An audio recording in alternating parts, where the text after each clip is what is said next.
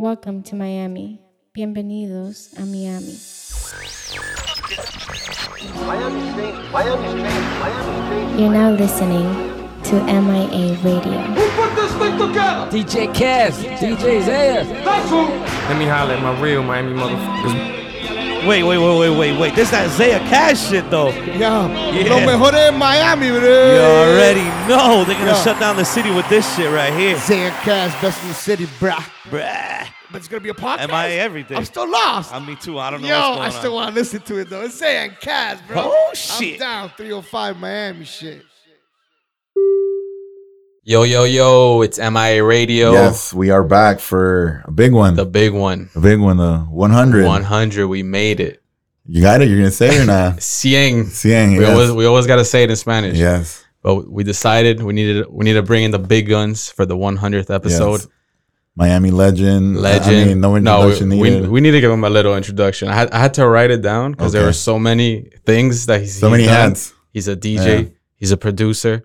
He's a podcast host. One Right. of maybe one of the biggest podcasts. He's a director, an A and R, a label owner, and I don't. I mean, there's probably some other things, but we got DJ EFN, EFN in the building. in the building, in his building. yeah, exactly. Yes. Thank yes. you for coming to my building, guys. Yes, Appreciate it. We are in Kendall. I am in Kendall. Rare. Y'all know that it's rare for me to come to Kendall, so I'm here. This Well, is- welcome to Kendall. This is like the farthest we've ever Last time. I was here, I went to Don Carter's. nah, Coño, that's a long time ago. That shit's out of here. nah, nah, nah. But yeah, man, we wanted to have have you on the show because, uh, like we were saying earlier, you know, we like to uh, showcase to our audience how DJs have been able to, you know, carve their own lane or do multiple things, not just DJ. Right. And everyone has seen you, you know, with Drink Champs, with Nori and all that, but they don't know like all the history Right, and the right, right. years of grind that you put in and how many of the other shit that I mentioned that you do. So we just kind of wanted to, you know, make sure people know your story and Appreciate it. and uh and yeah, talk about your life and how you got to where you are now, basically. And congrats on, on the 100th episode. Appreciate it, bro. Really and you guys were Thank you. definitely an inspiration to Yeah, us. Yeah, facts, facts. I Starting mean- I a mean, podcast. Drink Champs is is is the staple, you know, for for podcasts and for Miami and everything. And so it's there's multiple angles, and you know we always always watch it, and, and it's an inspiration because you guys, I like the flow, you know, and and and and me and Zaya, you know, we're different, and it's like you and Nori are you like Right, we're yin yang. Yeah. It's kind of similar with us because like I'm the one that's always instigating, and then he's the one that's like checking. So like, Right. and you, you're the one that's always like, all right, let's get back, you know, Right. like, let's get back to this, you know. So it's it's to us it's huge. Like it's to have you on and thank you. You know. no, no, So, it's my pleasure, man. Sure. So I mean, yeah, I mean, if you could kind of break it down, how you even got into DJing, or Shit. Um, I mean, I don't know how far back you guys want to go, but let's just say I'm I'm a high school kid. I, I, I went to I went originally to Killian. Okay. Um, for folks in Miami that know about the high school, but I got kicked out of Killian. They were gonna send me to MacArthur. I don't know if you know about MacArthur. Right. So, but I ended up going. My mom figured it out. I ended up going to Sunset. I had to do a deal that I had to go to ROTC and shit like that. Okay. And I was I was gonna I- in my head I was gonna be a Marine. My dad was a Marine, Vietnam vet, is a Marine, Vietnam vet. So I was like, yeah, no problem. So in that time frame, you know, I'm I'm really a big hip hop head. I'm going to like my goal at that time was not to pursue anything in hip hop, but just to be the ultimate hip hop fan and supporter of the local scene more than anything Right. else. Um, so I'm doing that with my crew. Uh, shout out to Crazy Hood. At that point, we were a crew called KPB, Okay. which was a, a f- a joke name, but we kept it called Kendall Park Boys Uh huh. because we would go and play ball at the at, at Sugarwood was the main park we were at, Right. but uh, we would go to different parks and play basketball, and then they would be like the Ken when we would leave Kendall, they'd be like these motherfucking Kendall Park boys, Right. you know, and I liked it, so I kept it. Um, so at that time, I wanted a DJ. The DJ spoke to me, and the dynamic of like DJ and MC on stage Mhm. in videos, it just.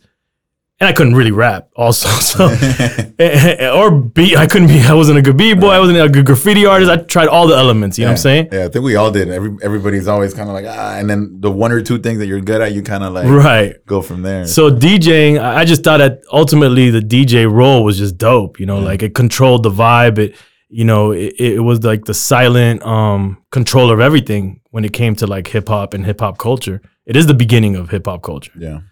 So uh, at first I had two tape decks because I couldn't afford turntables, and I would do pause tapes, and give them out to the homies. And then uh, eventually, the back of the Source magazine, they had a DJ starter kit with two uh, belt drive Gemini turntables and a little mixer.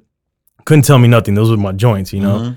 And I had I, I talk about this a lot. I had uh remember the I don't know if you guys you guys are younger, but there was a record store called Peaches Never. back in the days. There was a record store called Peaches, and um and they had these crates that they would sell these wooden crates for records, and they had one little record section where you could buy records, and I bought the crate, and I remember having like I don't know like 10, 15, maybe twenty records in the crate, didn't even fill it, you know, halfway.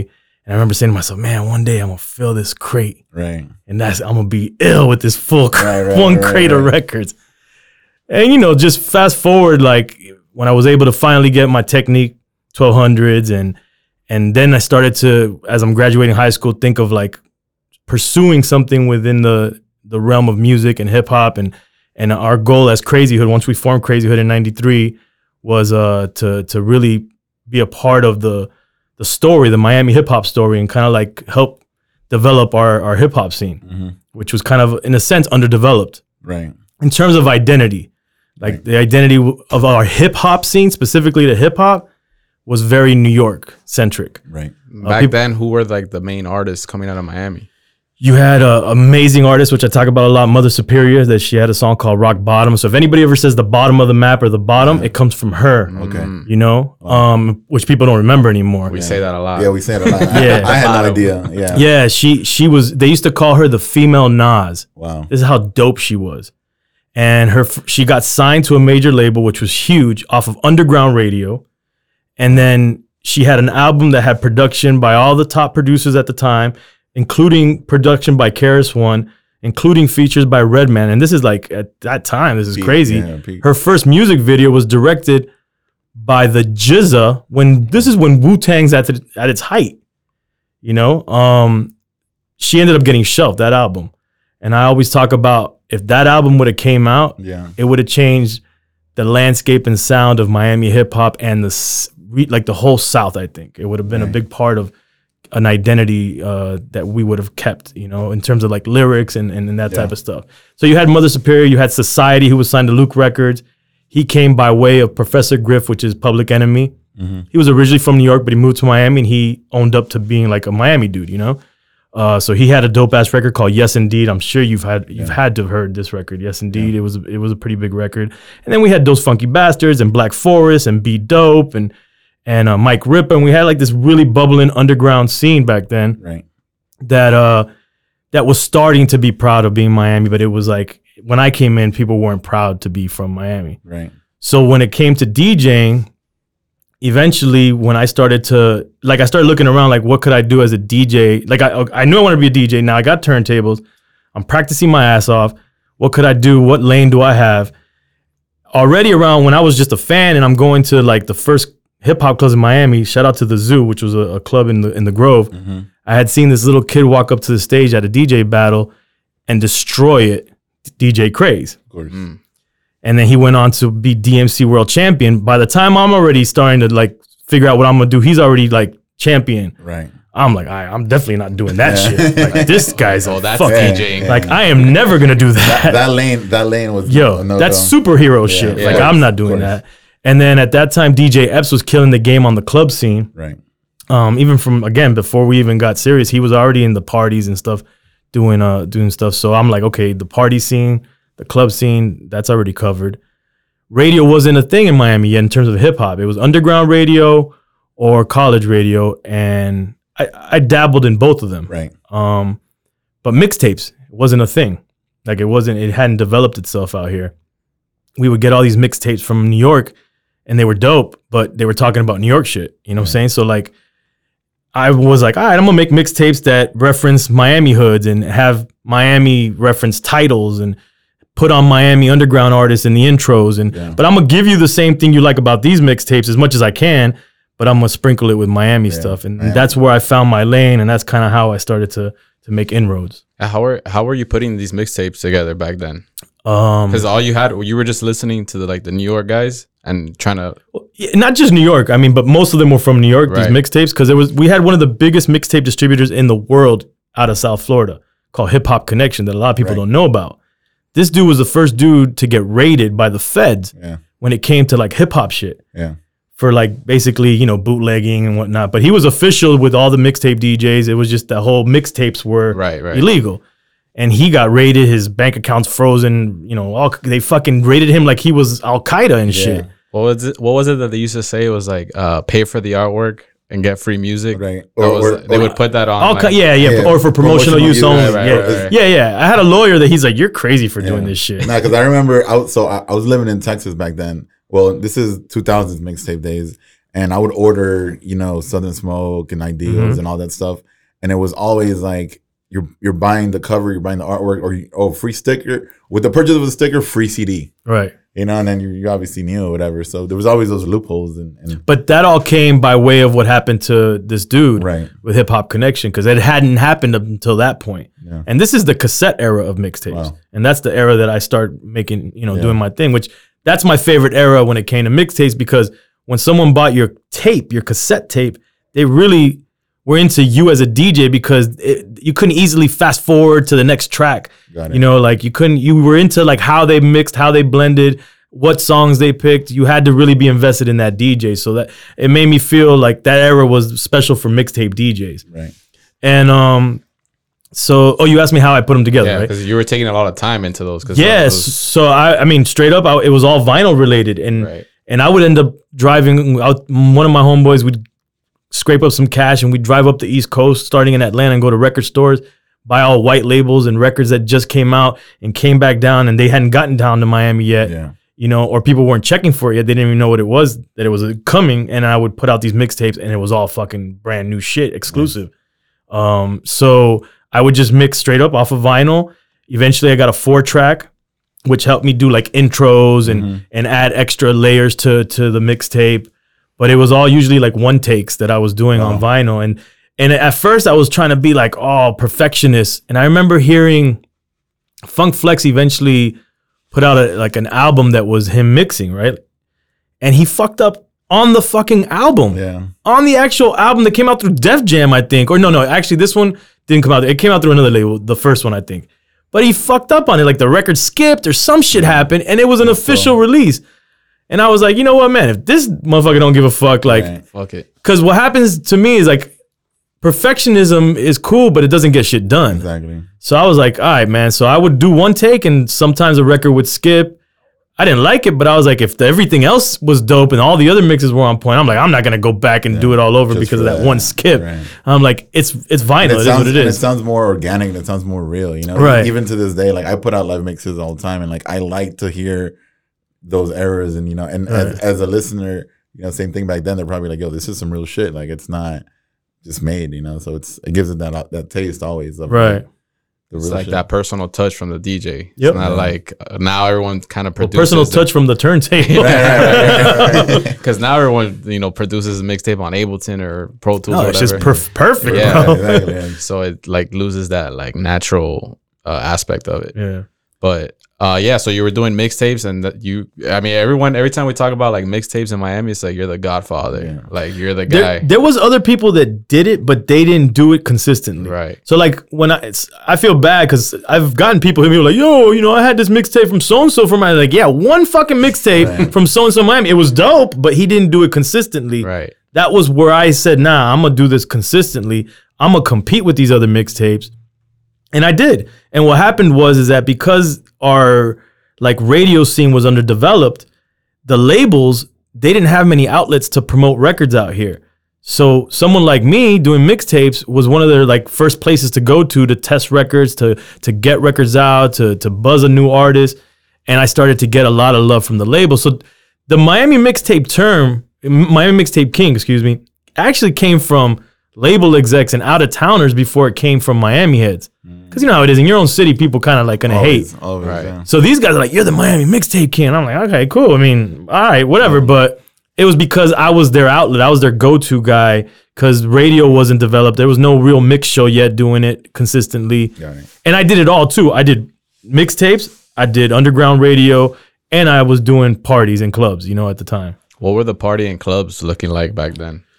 In the beginning, we would do our own shit. Like Right. The first parties that I spun at was my own like crazy hood events that we did, and like one was at this hotel uh, lobby, not lobby, hotel like uh, lounge that was over there by the jail. Um, that that hotel got tore down already. Sounds fun. That was our first, our first, my first party was the first thing I did even before DJing, which was the, down the street from here at a warehouse, and that shit got shot up. That was the first thing we ever Oh, did wow. as Crazy Hood. Holy shit. How yeah. old were you?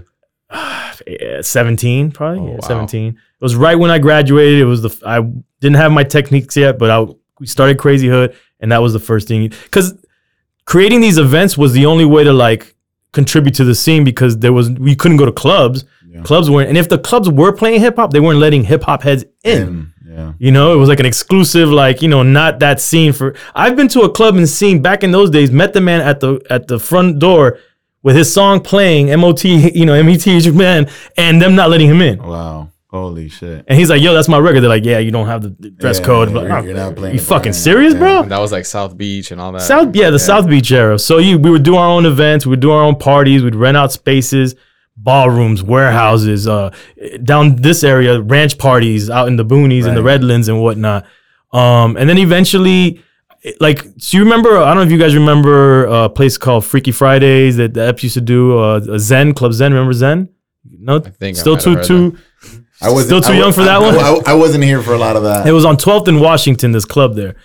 And that was the the more recent name that it had. And now it's a Starbucks, where there's a Starbucks there. oh, like right on the corner of Mansion and yeah. so that yeah, used to be called some something else, right? And I was it took me two months of going there to convince the owner of the mm-hmm. club to let me do a hip hop night one night. Two months to to convince them. Going back, going back. It was there was a father and a son. The, they were from New York. The son, they were like, I think they were Turkish. The son was cool. He was like, Yeah, I want to do it. The father was like, Nah, fuck, it, I don't want none of that shit here Yeah. and eventually we did it. So that was one, and, and I broke that venue. And eventually, after that one event, they ended up partnering up with Epsis Crew Night Breeders, and they started doing a, a party called Freaky Fridays, which was huge. Another club I used to DJ for was a Union Bar, which was like on 12th and uh and like f- uh, Fifth Ave or something like that. That was owned by the mob. Wow. And I remember spinning hip hop there, and them saying we don't let uh Spicks and niggas in here.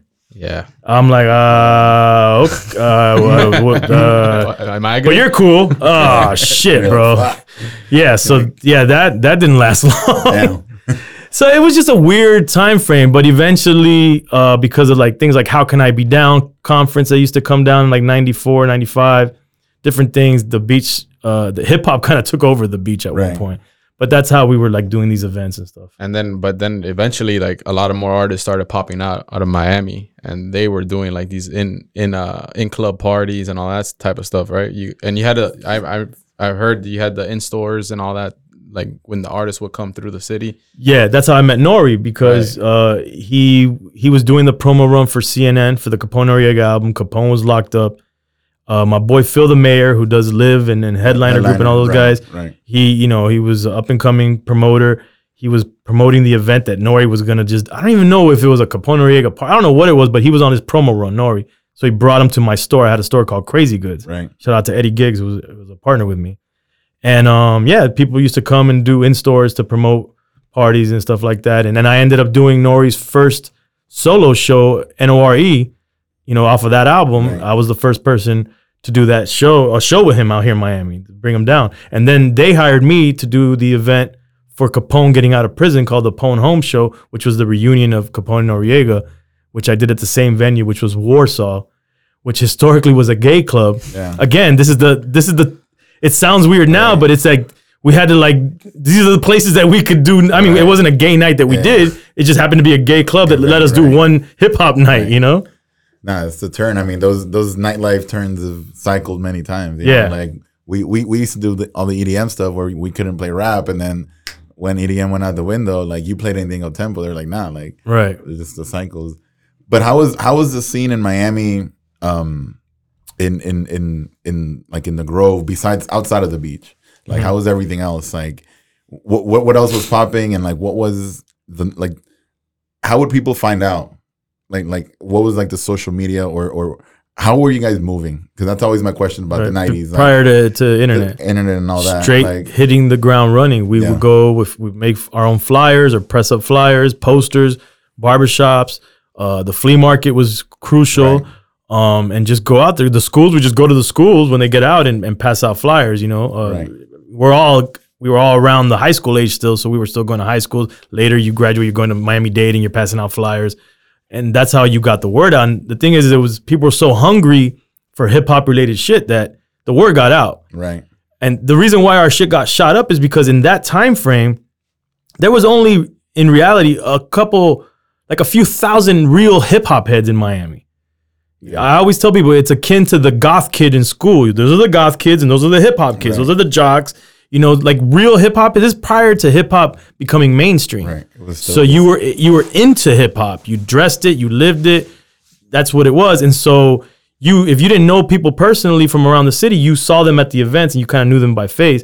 So the word would get out to all you know that that community of people, and they would come, and that's why we got the problem that we had in that event because people from all different areas of Miami came, and then you had rival crews, Right. and there was a weird thing back then where like the the gang scene in Miami and the hip hop scene were like a weird rivalry. And so, so then that's why we had a problem. And you did all this with Crazy Hood, right? Yeah, yeah, Crazy Hood. I mean, we were a little army, man. It was like 10, 15 of us.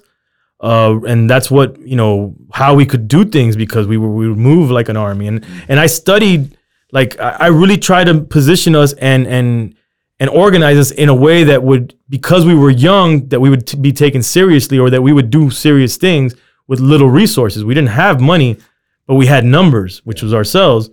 So we would like put in dues every month, and it wasn't a lot individually, but collectively it did the job. You know, we would go together to promote.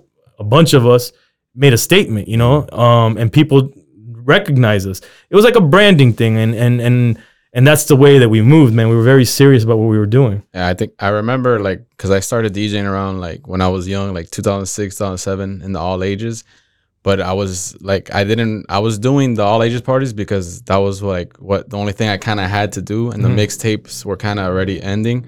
But I remember mm. seeing them like, yo, who are these crazy hood guys? And like the first drop I ever got was from Garcia, Dope. and and I, and I remember see every time I would go to like these little events or like car shows and stuff, like I would see all you guys with the shirts Yeah. and like post it up. I'm like, yo, this team, I don't I don't know what they do, but it says Presence, crazy hood, presence, yeah. so they Right. must be crazy. nah, always, always. I mean, me back, same thing. I was in Texas back then, and like, you know, looking at everybody, I, I kept tabs on everybody. Now it'd always be like Crazy Hood and Garcia and all that. sh- Like I'd be like, yo, these guys are deep. Like you guys, like it, it, it was, it was. You guys were known. You know, it was Right. always that, and and and it's the, like the branding behind it has always been like it kind of in your face. Like yo, we're here and Yeah. and fuck with us. and you guys, uh, I mean, well, you and Crazy Hood also did like movies and music videos. And how did you guys get into like all that different type of stuff? it, it was just making sure that we could do everything we could um, ourselves. You know what I'm saying? And, and again, within our resources. So Garcia ended up doing some film stuff in Miami Dade, like taking classes. So he came back with some of that knowledge and we started dabbling with stuff. And, you know, we would do our videos with our friends, like jokes and these people who went on to do big things, Gil Green or, or people like that. So we were learning off of what we were, you know, the people we were dealing with. So, all right. So I was like, Garcia, like, you got some of this knowledge. We need to apply it so that we could do it in house. And then we started doing it. And then a little bit later, separate from that, but parallel, when the mixtape gang started dying out, in my opinion, and it kind of got taken over by like artists doing mixtapes. And that became what a mixtape was defined as artists doing like an, a project and CDs and the internet. I was like, this ain't the same mixtape game that I'm from. Yeah. I saw the future in visual content. And we already had our site, which we had since 94, crazyhood.com. And at that time, the blogging era started popping off. And I looked at the blog as like a, a form of a mixtape. Yeah. You know, you Right. curate what's on there and it's like, kind of like a mixtape in a sense. So I was like, all right, I want to do like uh, original content. And I started this thing called DJ EFN's visual mixtapes, where I would like just film like uh, videos for freestyles and and different things like that. And and I was like one of the first DJs to start doing visuals. I even had a double disc. The, the second disc was a, DVD that had all stuff, and it came out like in 2000. So, Wow. so you know that that was the the trajectory. And then fast forward a little bit further, uh, I create. You know, I'm still seeing the the future in visual content, and I'm going in that direction. So we create Crazy Hood Film Academy, um, which is just a company for our film stuff, and, and we do this film, Coming, Home, Cuba Right.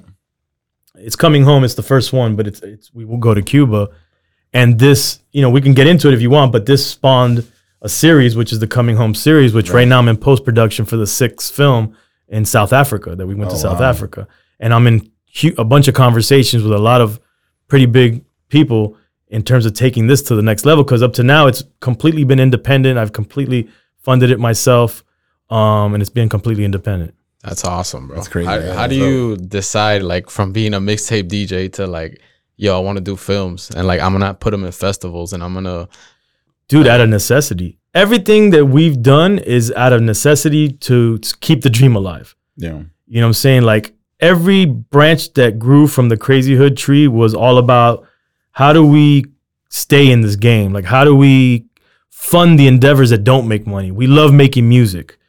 We love uh you know doing all these different things but the music isn't necessarily paying the bills so how do we fund these things? How do we have an office and, and overhead and not make you know we got to make money. So i start uh, chp marketing and promotions and got big into the marketing and promotion game.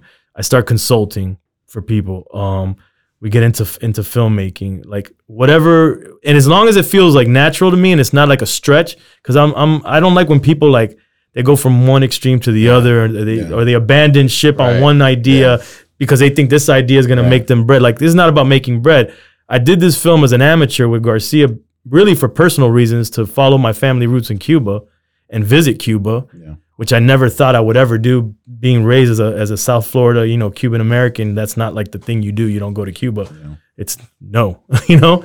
And I was like, nah, I want to go. Then I said, when I'm gonna go, I'm gonna connect with the hip hop heads out there and see what the hip hop community is like out there. And I'm gonna take my friends and we're gonna film it.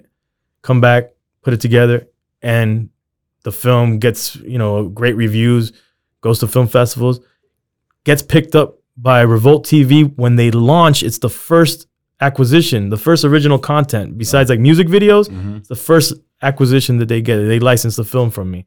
I'm like, this is unbelievable. Yeah. You know, and then and then and then I I just said this is another. You know, I really love doing these. I want to continue to do them, and that's what, what we do. it's kind of like you're just using the resources you have for things that you're passionate about. Yeah, and keep evolving because you can't stay in the same place. You know, like I'm not necessarily out there as an active DJ anymore, but man, I put in so much work. You're never taking the DJ out of DJ EFN. Yeah. You know, but you gotta evolve. You gotta, you know, like I, I'm really big proponent of like hip hop maturing and maturing gracefully, and not because you reach an age or you reach a time like you gotta get out. Like nah, you you you create a lane for yourself. You know, you you make yourself relevant where it makes sense, and you keep moving.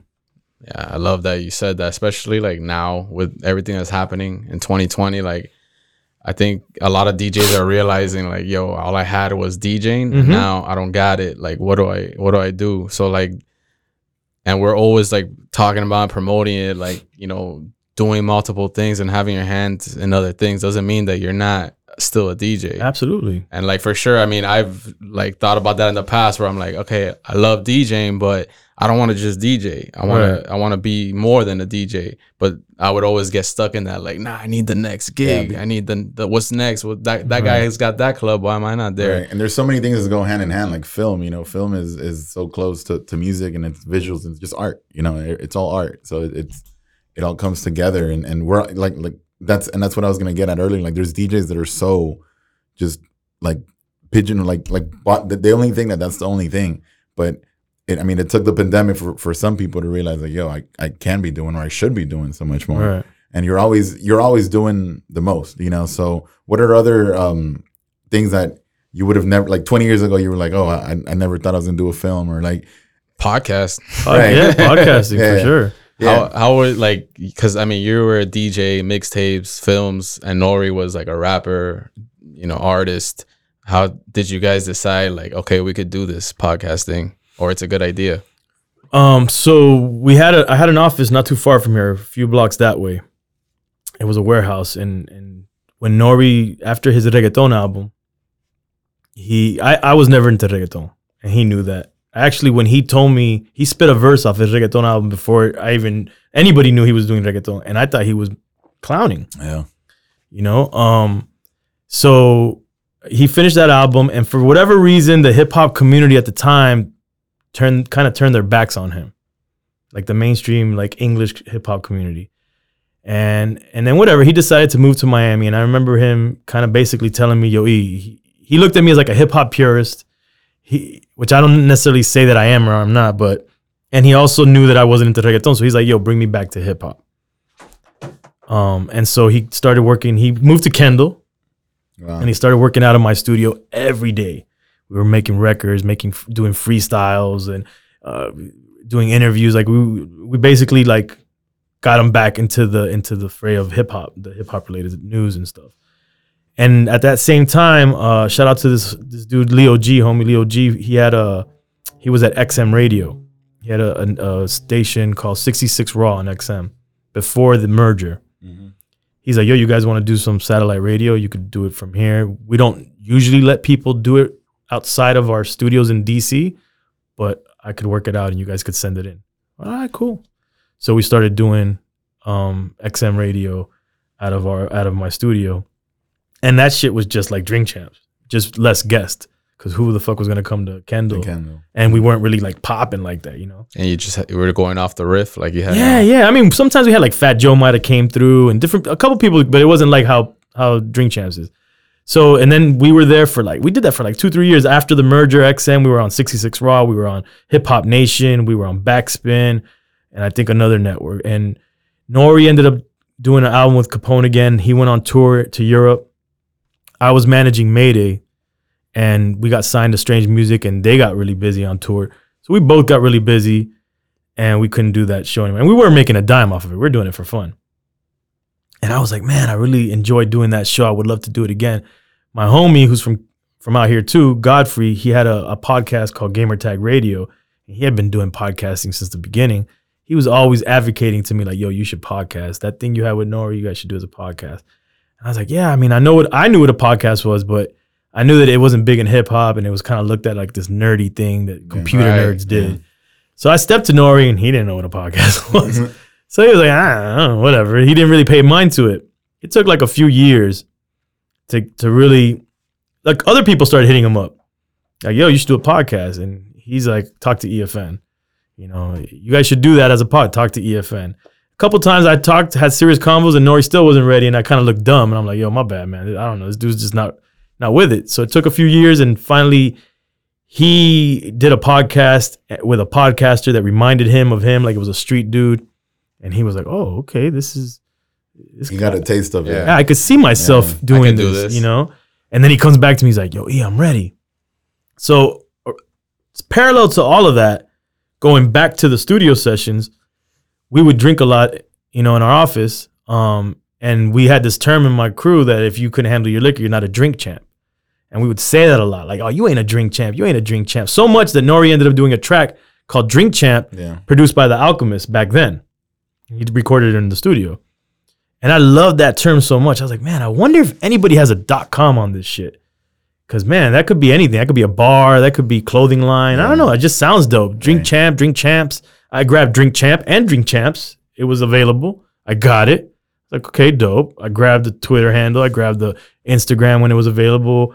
Shit, I might even have the MySpace back then for, for that Right, shit. right, right. You know? Um, and then I, you know, I ended up trademarking and copywriting and a little fast forward, I had my boy Scam, who's a legendary, you know, graphic artist and MC, do uh do the do the logo. Logo. And so when Nori said he was ready, and again, I'm condensing a, a long story.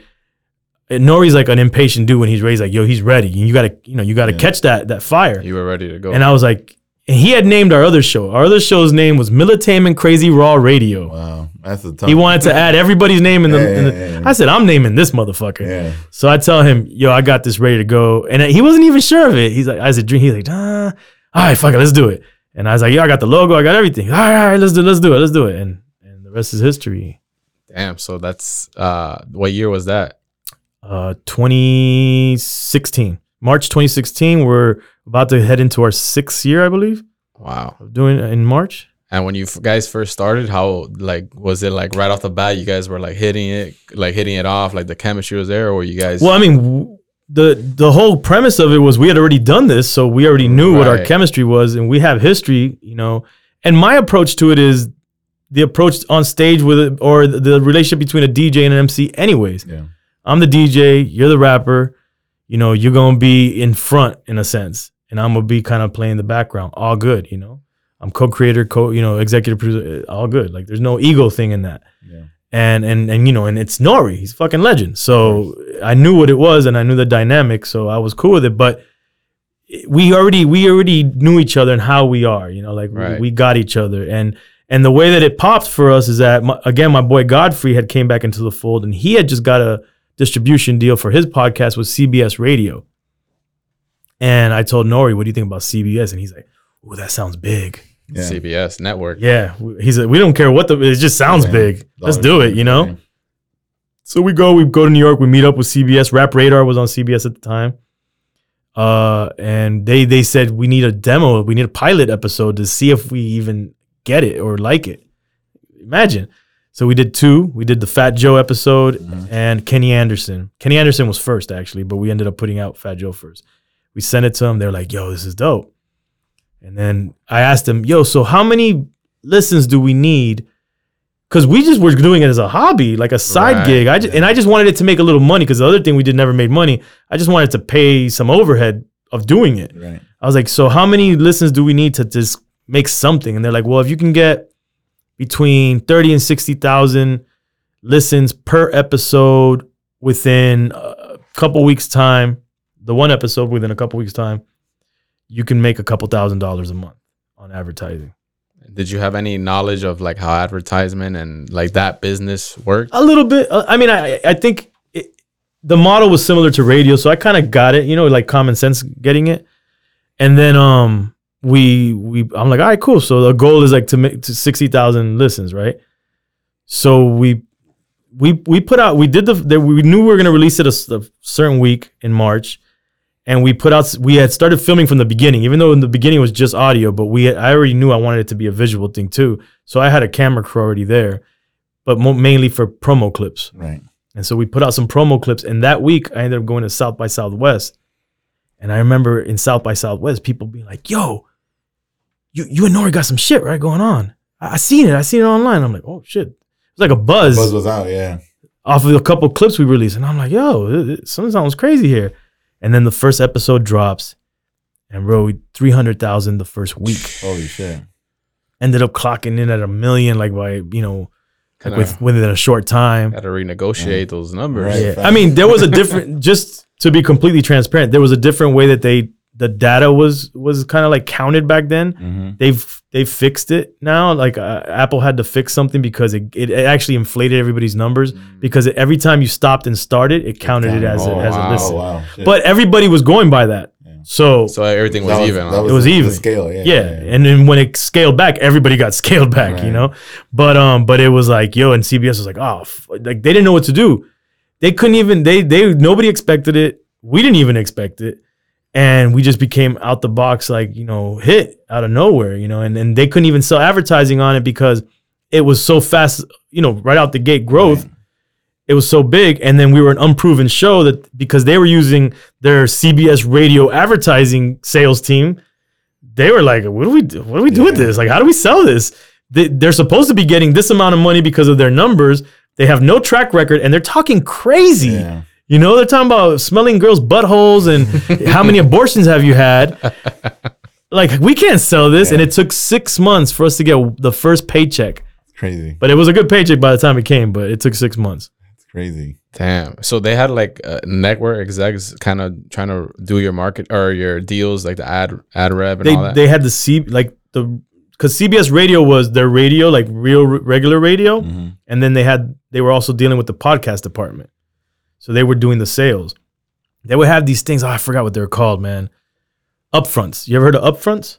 Maybe. Upfronts are these like conferences. They have them for TV, uh, radio, podcasting, and basically it's like a conference where you like You're each selling network presents the Oh, yeah, shows. they right. they they let the advertisers or the advertising firms meet the the podcast hosts and you know, it's like whining and dining people, and then people like start to commit like on handshakes, like, yeah, I want to advertise with this or adver- or just give you because sometimes they'll advertise with a specific podcast, or in the case of like CBS Radio, they'll bundle. Like a package. Yeah, like okay, give us such and such amount of money, Same we'll spread it out. and- Yeah, but they just didn't know how to how to sell us specifically. You know, they were they were scared, they were nervous. And I think, I mean, back then maybe you weren't sure if you needed that or not, but now, I mean, you like they see your product and they know like you could do that yourself.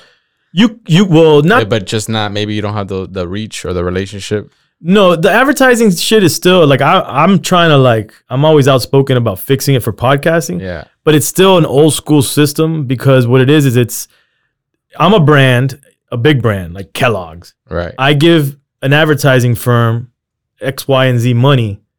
This advertising firm then goes and spreads this money out to different um like networks.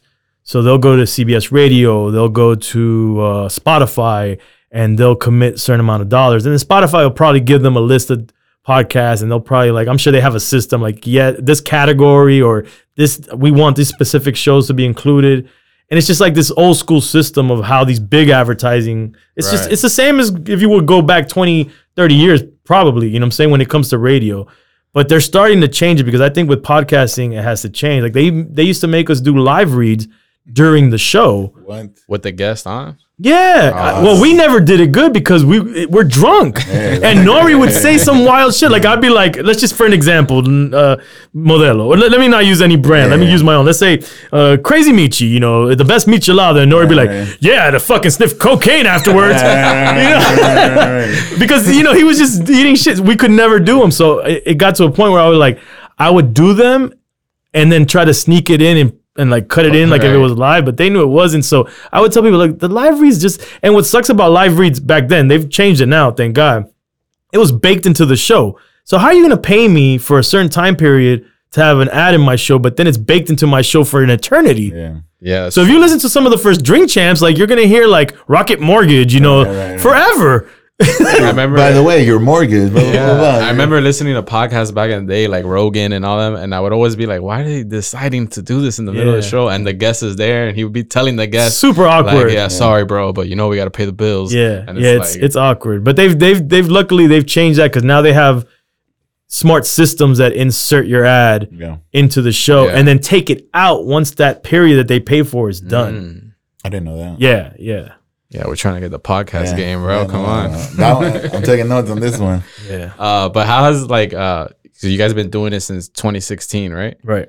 So how how has the show kind of evolved? Like, are you guys? I mean, I'm sure in the beginning you were drinking on every episode. Like, are you still like you guys just go No, hard? It's yeah, it's, it's bad for our health, man. It's still the same. It's ridiculous, man. I'm thinking like, man, damn, four years. We I always wonder- see we were. I, I always see like Nori being Nori, and you're like again, you're always the one like getting back on track, but it's still like the insane. Just Nah, like, if you if you really like watch, you'll notice there's like a point in the show where I get drunk Yeah. because I'm there just chilling, enjoying the conversation, drinking, and then I get fucking lit, and then I start going acting a little crazy. But yeah, no, we still yeah. Actually, if anything, we probably drink more now than we did before. Me personally, I used to I used to be just liquor, liquor, rum mainly. I become a fucking big beer drinker now because my girl, my lady's into like craft beer and all this shit. So and hence the micheladas too. right. So I'm a big beer drinker, which is not any better at all. Yeah, Because I'm worse. I'm drinking like a Takes 12 pack on the show yeah. and taking mad shots of liquor because we're we're doing shots. So that's definitely not good. But yeah, nah, it's it's we we drink. The shit's legit. We could die. you know, it's not good. I, I, and I'm worried. I'm actually worried. I, I've been saying this lately. Um, that I'm, you know, I don't want our legacy in the end to be that we promoted alcoholism either. yeah, You know that that's not what I want either for the show for our legacy. No, I think people. I think people like people just know it as like you guys are having a, a good time. yeah, and it's never like because I've seen people try to do it or or you know podcasts that have alcohol in them, and it's like it's not alcohol is the thing. It's Right. like you guys are like my one of my favorite episodes was with Pitt, and oh, that was like, a great episode. You guys are just like kicking in the backyard, like talking old stories. Like That's the point of the show, man. And then obviously, if there's liquor involved, Right. it makes it a little more fun and interesting. But Yeah. like, it's that vibe of like, yo, I haven't seen you in forever. Like, what's up? I remember this. I remember that. Like, that's what the show's Yeah, about. it's always it's always a natural flow of you guys just literally telling stories, you know, and or you remember this, like the pit one with like the the Tarazana story, like, and then you think it's one thing, and then he's like, then- "No, what are you talking about?" It's like, Yeah, Nori made up a whole other story in his mind, man. but you guys must have gotten like crazy like liquor uh opportunities, right? When you first started. Yo, you would think so, but that's the last opportunities Really? that came to us. I mean, outside of like Ciroc and, and people that are kind of related to our partners. But um, yeah, nah, man, I was I was fucking going off on CBS Radio. Like, how do we not have Yeah. a bunch of liquor sponsors? But you know what it is? It made sense. They're like, you guys are reckless. Yeah, liquor is already has enough legal problems in their lives. they don't need to sponsor a show and then you guys do some crazy shit that you know is goes backwards on them. Yeah, Yeah, and that's what it is. You know, or someone from the show, God forbid, gets in a car accident. Anything, and I I got it. Like I get why we're a scary show sponsor. I mean, it's drink is in the title. Mm-hmm. I mean, af- after like all these like four, last four years, has it gotten uh you know I guess more difficult since now it's like okay, you guys are like a pretty well proven show and successful show, and now it's kind of an obligation, not like in a bad way, but you gotta you gotta do it consistently now because you have you know people that are depending Right. on you. Has that like been hard to kind of because in the beginning it's for fun, right. and then it turns into like all right, it's a job. I'd be lying if I didn't tell you that anything that you have to do repetitively and be contractually that's a job becomes a job. And that's facts. You know, uh, there's some days that I'm that I prefer not to be, you know, have to go to do drink champs, you know, especially now that I have a family. But uh, ultimately at the end of the day, I have to check myself and be like, "Yo, you're lucky. You know, be grateful." Like who the fuck gets to fucking make money drinking and talking shit with some of your idols? some of the people you grew up on, some of your peers, you know, like this is dope. So, you know, but but again, like I think it's just human that eventually if it if it becomes like a regular thing, you're like, oh, you know, it's my job now, you know, and it kind of takes away from the fun. But nah, man, it's it's still dope. It's still fun. Yeah, I mean, it's not a bad gig for sure. For sure. not a bad at gig at all. all. Um, I was gonna ask you what what your favorite guests, memorable memorable moments, something that's I don't know, like like the story. Somebody that doesn't know about Drink Champs, like something that you tell them, like, oh, I like that. Oh, we had so and so on, and this and this happened. Like, what's one of those things? Damn, man. Just the thing is with drink champs is I don't remember shit. Yeah, This is just 100% real. I don't Yeah. go back and watch the show because that's dumb for me to. Ha- Why would I want to go watch myself Yeah. drunk, talk, you know, like, and Can't then watch myself and then sober. second guess myself later, like, oh man, you know, then I really won't want to be there, you know? yeah, I don't, I mean, I have some like dope episodes that I think, like, the 50 episode was dope. right. Uh, we back in that time we used to film in Little Haiti, and he came by himself to the set, and and if this is a time frame where people artists were like nervous to come to Drink Champs. Yeah. Like we intimidated people because they thought like you know the drinking. They saw like the crew behind us, Nori asking crazy questions. Like you were coming and get like question like Right. Yeah. So, you know, it what it seemed is some people didn't understand that it was more of a like originally we were in the comedy category. That's the way I saw it. You know, I see Drink Right. Champs as a comedy yeah, show. yeah, like fun. Yeah, we're not a fucking uh, Jay Leno or Q and A or fucking any you know like David Letterman. We're not we're not that. If you want that, you got to go somewhere else. We're more about having fun. So Fifty came to the episode by himself, and he understood. Like you could tell, he understood what Drink Champs was. And what was dope about him is he doesn't drink, and he drank because he's smart and he had a liquor to promote, and he took like three or four shots, which got him smashed because he doesn't drink Yeah. and he had fun with the show. So when there's people that come on and they have fun with the show, that those are the best episodes. And the comedians, which are naturally going to have fun with the show, they're the best because they start clowning everybody in the room and, and they they start having jokes. The like Marlon Wayans and Mike Epps and Right. you know uh, Jack Thriller. Like those are those are awesome. So you guys never went back and edited anything out. There's been a few edits. I'm not gonna lie. Throughout the years, you know, we edit something out if it's gonna get someone in a legal bind. Uh, we But edit. like for yourself, since you don't remember. oh, rarely. right. I probably should. You know, I probably should edit shit out. Like you know, every once in a while, we might say like, oh, you know, I don't know. Like I said, it's only there's very specific things that we'll want to edit. But no, I, I don't. I try to just forget about the show. Once I do it That's the best way. behind me, keep it moving. It'll probably come to haunt me later. Like my kids will probably be like. "You drunk, dad? Look at you! Ah, How you gonna tell me not to go and drink?" You know? Do you ever think about that? Like, oh, there's like all this archive footage of me Yeah, bro. for years and years that my children can just look up and not just footage, even the music that we were putting out. Like, like now that I'm a father, I have a daughter and a son, and they're young. I'm just like, yo, holy shit, this could be used against me by my kids. Uh, you know, or it could be a bad example. But I mean, I'm I'm very into like the creative like mind frame and understanding and art, and that art should never be limited uh, or should be censored. So I'm gonna teach. I'm gonna try to teach them that. You know, like like like, hey, you know, it is what it is. This is the way we expressed ourselves. Maybe looking back, I might be like, yeah, maybe we that was we shouldn't have said that, but we were young and we did this and we, you know, I'll try to explain it Yeah. as best as I can. But you know, I'm gonna definitely try to get them to understand that expression is expression. yeah. I mean, at the end of the day, they see that their dad had a successful podcast. I mean, it might not mean shit to them by that point. They'd be like, "Dad, what the fuck is that?" I mean, who knows what podcasting will yeah, be like? you weren't a hologram yet. Like, oh man, that's old school shit. You know? You guys sat down and talked Yeah. to each other what? You were there in person. Did they? they what were you gonna say? no, I was gonna say something dumb. Like, was it on the International Space Station? like, Well, what what do you think the future of Drink Champs or what what it, it's gonna evolve into, or it'll just be you guys drinking? I don't know, bro. What the future? I mean, Drink Champs is gonna be Drink Champs always. Like, Right. What it is now is what it's always gonna be. I mean, what's dope is that we evolved from an audio only podcast. For me, at a, at its heart, it's always a podcast. You Yeah. know. But then it went to become a, a TV show for real, like you know, on TV, and it became this big thing on on on digital, which is YouTube, um, and also on Title. And we've done these deals that have been game changers for all podcasters, Yeah. I believe. And I, what's dope for me, being just this Miami kid, just trying to contribute to the Miami scene, is I'm a part of this like cultural phenomenon that that contributed to the entire scene globally in a sense. Because I just, like I said, I, I'm coming home South Africa's in post production. I'm walking in the middle of South Africa and people recognize me from Drink Champs. That's fucking insane to me. You know, so I couldn't ask for anything better as a as a kid from Kendall, just trying to like be cool in Kendall. You know? Right. So so to me that that's that's insane, man. And I feel like we're doing a positive, you know, we're inspiring people to like we've inspired all these artists to do podcasts. Like I do feel it's directly correlated to Drink Champs because a lot of the artists that have podcasts now Hundred percent. came to us first. We were going to create a podcast network to put them out.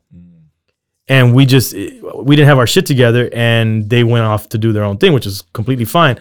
I think that's dope that we've helped artists find other ways to create revenue just like you're saying for DJs to find ways to evolve. The artists needed that as well or anybody needs that within the culture and I, and I'm glad that we're a part of that movement. Not for sure. I mean, like we said, we appreciate it because I mean, especially in Miami, I feel like it's uh, a lot of people get one one sided, one one way minded, and only want to do one thing, and they're like, nah, like podcast us whack, or like. But now we get people that hit us up like, yo, how do we go about doing this and that? And we're like, uh, we told you you should have been doing a podcast. But um, so talk to us about what you got coming up. I know you got a michelada right there. I got the michelada coming out uh, officially next year. It's a for anybody that doesn't know, it's a it's like a beer drink.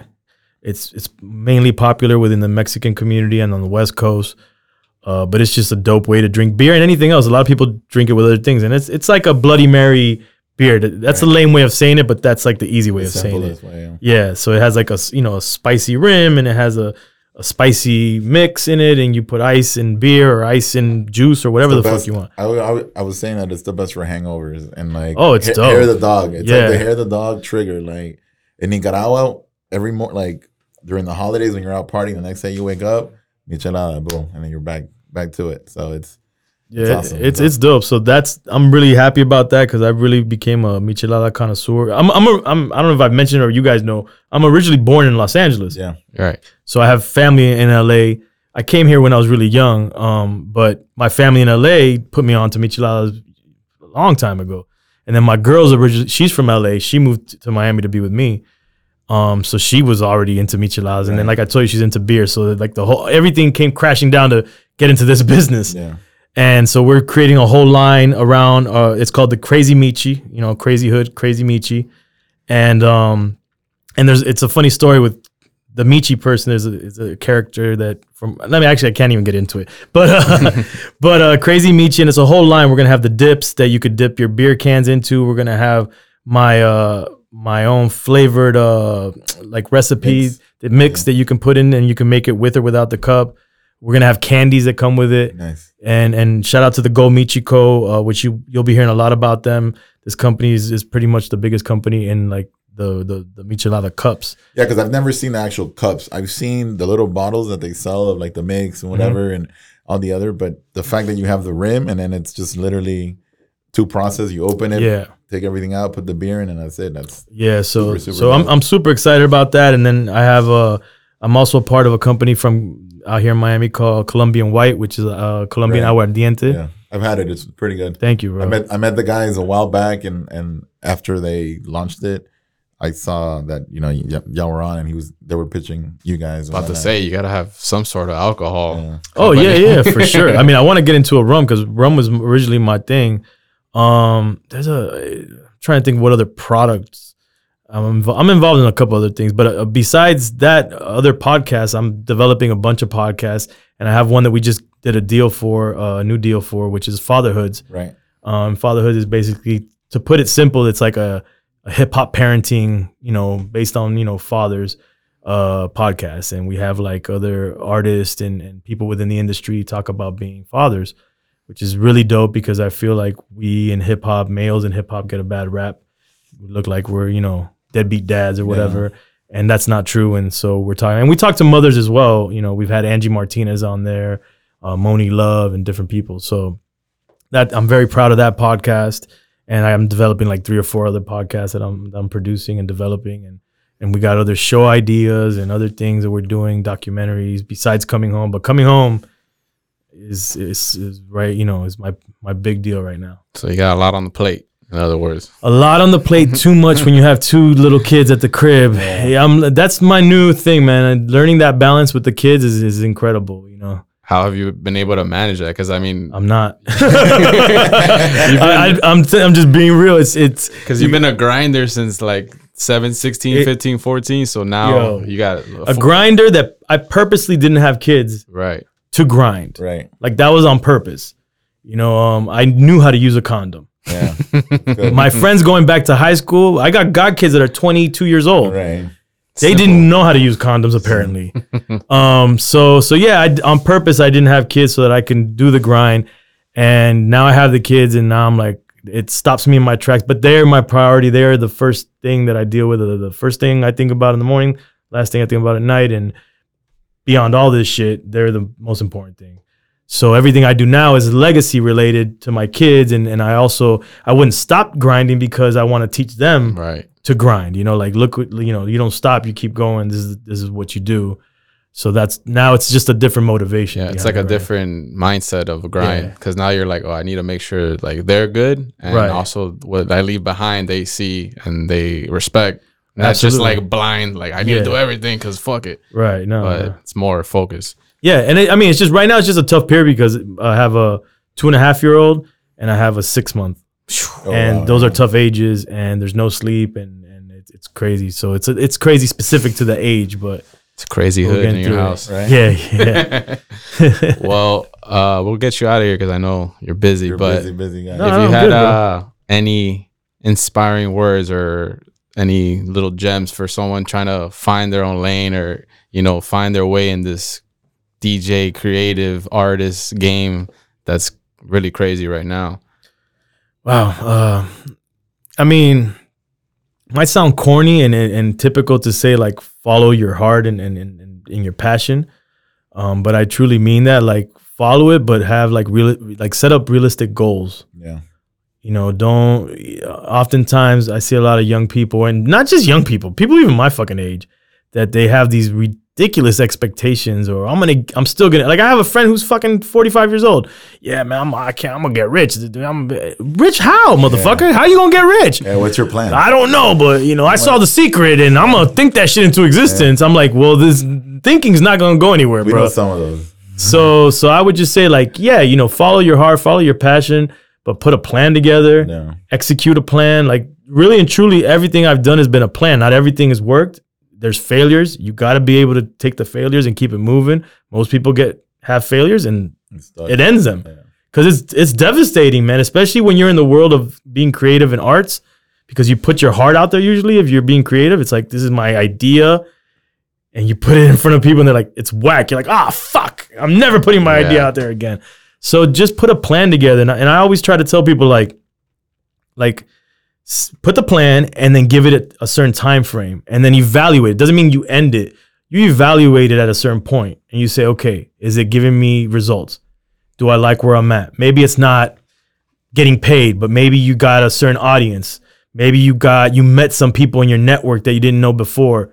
Okay, it's it's worth continuing the the goal. You know, like continuing the whatever strategy you put together, and then you know you, that's how you do it, little by little, and then diversify, which is what I did. I'm only again, I'm only speaking from my perspective. You diversify um, so that within the realm of what you're doing, so that you can keep the dream alive, and don't be afraid to say, okay, well, you know, I'm gonna maybe oh I'm good at marketing. Okay, I'm gonna go market, or I'm uh, maybe you're a bartender, maybe you're good at bartending, and you gotta like don't be afraid of a fucking job either. You know, like so "Ah, I can't be seen out there because I'm a rapper or or I'm a model. But you nobody knows you, bro. Like you know, like like go. It's nothing wrong with a side gig or a side hustle. Or none of that shit. Like fund your hustle. Ultimately, however you got to fund your hustle, fund your hustle. Keep the dream alive. Yeah. Yeah. I like that. Well, yo, yeah, EFN. Thank you, brother. It's been a pleasure, brother. Uh, if you could plug in, I mean, I'm sure everyone knows where to find you, but uh, crazyhood.com for everything, drinkchamps.com for everything, drinkchamps, at who's crazy Instagram, at DJEFN Twitter. awesome, bro. Well, it's episode 100. 100. Woo! We did it, bro. We made it. 100 shots after this. Hey, shit. We got to take a shot because we're with the Ah, drink yeah, champ, yeah, bro. for real. Yeah, yeah. I, We'll take a I don't shot, really man. drink anymore. We'll but take a I Mama might- Juana shot. take Yo, one. Zay hasn't drank in nine months. Yeah. hasn't Well, I don't want to fucking kick you off the wagon because Drink champs, bro. All right. All right, we out. We out of here. Peace. oh, man. Drink champs, bro.